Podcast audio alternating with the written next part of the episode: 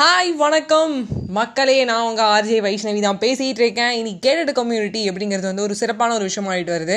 அது நூற்றம்பது ஒரு என்ன சொல்ல வீடுகள் வந்து ஒரு பிளாக்குக்கு இருக்குது ஒரு நாலஞ்சு பிளாக்குள்ளே ஒரு பெரிய கம்யூனிட்டியாக நம்ம இருக்கோம். ஸோ அந்த இடத்துல வந்து எல்லா வசதிகளுமே இருக்குது எப்படிப்பட்ட வசதிகள் அப்படின்னு கேட்கும்போது ஜிம் இருக்குது ஸ்விம்மிங் பூல் இருக்குது ஸ்விம்மிங் பூல்லேருந்து குடிச்சிட்டு வந்ததுக்கப்புறம் அங்கேயே ஒரு ரெஸ்ட் ரூம் ஏற்பாடு பண்ணியிருக்காங்க. நிறைய விளையாட்டு பூங்கா இருக்குது பெரிய பெரிய விஷயங்கள்லாம் பண்ணுற அந்த கேட்டட் கம்யூனிட்டிகிட்ட ஒன்று பெருசாக மிஸ் ஆகுது. அதுதான் நூலகம்.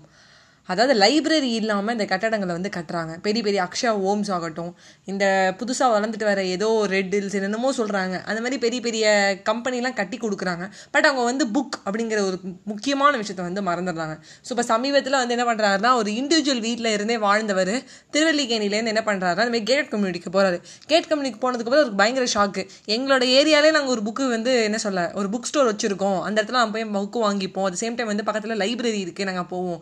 பட் இவ்வளோ பெரிய வீடு இருக்குது இவ்வளோ பேர் இருக்கீங்க ஒரு புக்கு படிக்கிறதுக்கு ஒருத்தர் கூட இன்ட்ரெஸ்ட் இல்லைன்னு சொல்லி அவர் கேட்குறாரு ஸோ ஒரு சர்வே மாதிரி எடுத்து அந்த சர்வேயை கொண்டு போய் சப்மிட் பண்ணி இந்த அக்ஷய ஹோம்ஸ் இந்த லீடை கூப்பிட்டு இந்த பாருங்க எங்களுக்கு ஒரு லைப்ரரி பெருசாக இல்லாமல் சின்னதாக கட்டி கொடுங்க அப்படிங்கிறது அந்த லைப்ரரியில் வந்து புக்கு பெரிய பெரிய என்ன சொல்ல என்னோடய என்னோட ஃப்ரெண்ட்லாம் சொல்லுவாங்க horror next store the shape it the success of it பெரிய பெரிய புக்கெல்லாம் இருக்கணும் கூட அவசியம் இல்லை. இந்த குமுதம் விங்கடம் ஆனந்தம் அதுக்கப்புறம் வந்து இந்த தினத்தந்தி தினம் வந்து டெய்லி பேப்பர் கொடுத்தா கூட பெரியவங்க ஒரு நாலு பேர் வந்து படிக்கிற அந்த ஹேபிட் வந்து இன்க்ரீஸ் ஆகும்.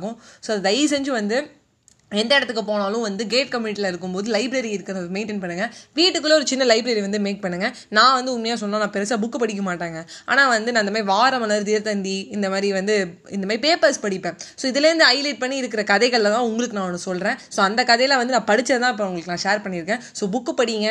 ஒரு என்ன சொல்ல நம்ம அக்பர் எழுத படிக்கவே தெரியாது. அவர் ஒரு லைப்ரரி மேக் பண்ணி கொடுத்துட்டு போயிருக்காரு.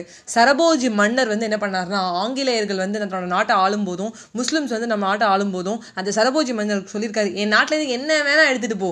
புக்கை மட்டும் எடுத்துடாத. அந்த நூலகத்து மேலே ஒரு சின்ன துருப்பு கூட பற்றாம வந்து பார்த்துக்கிட்டாரு. ஸோ அவங்களுக்கு தெரிஞ்சிருக்கு. ஒரு போர் வீரர்கள் எழுத படிக்க தெரியாத பெரிய பெரிய ஆளுங்க அக்பருக்கு தெரிஞ்சிருக்கு. ஸோ நம்மளுக்கு அது தெரியல அப்படிங்கும்போது ரொம்ப கஷ்டமா இருக்கு. நம்மளுக்கு சில பேருக்கு தெரிஞ்சும் நம்ம படிக்காம இருப்போம். தெரிஞ்சுக்கோங்க படிப்போம். ஏன்னா வந்து ஒரு புக்கு வந்து குட் ஃப்ரெண்டுன்னு சொல்லுவார் அப்துல் கலாம் சார் ஸோ அந்த மாதிரி நம்ம பண்ணுவோம்னு சொல்லியிருக்கேன். நான் உங்கள்கிட்ட இருந்து விடைபெறுவது உங்க ஆர்ஜே வைஷ்ணவி. ராஜா ராணி வேற போயிட்டு இருக்குங்க இப்பதாங்க தெரிஞ்சுது. என்னது? அர்ச்சனா தான் வந்து நகையை எடுத்து வச்சிருக்கான்னு. அவளோட ஹீரோயின் ராணி மேலே பழி போட்டாங்க. சாரி ராணி இல்லை சந்தியா மேலே பழி போட்டாங்க. என்னதான் இருந்தாலும் என்கனத்தோட பாட்டு அதாவது வந்து நான் அதே ஒரு தழுவி ராஜா ராணி டூன்னு எடுத்தாலும் நம்ம டேரக்டர் சார் கெத்துங்க. அதையும் பார்த்துட்டு இதையும் பார்க்கும்போது நல்லா இருக்கு. இதை கம்பேரிசன் வேற பண்ணி யூடியூப்ல போடுறாங்க. சரி ஒரு எக்ஸ்ட்ரா இன்ஃபர்மேஷனாக இருக்கட்டும். பாய் பை நண்பர்களே.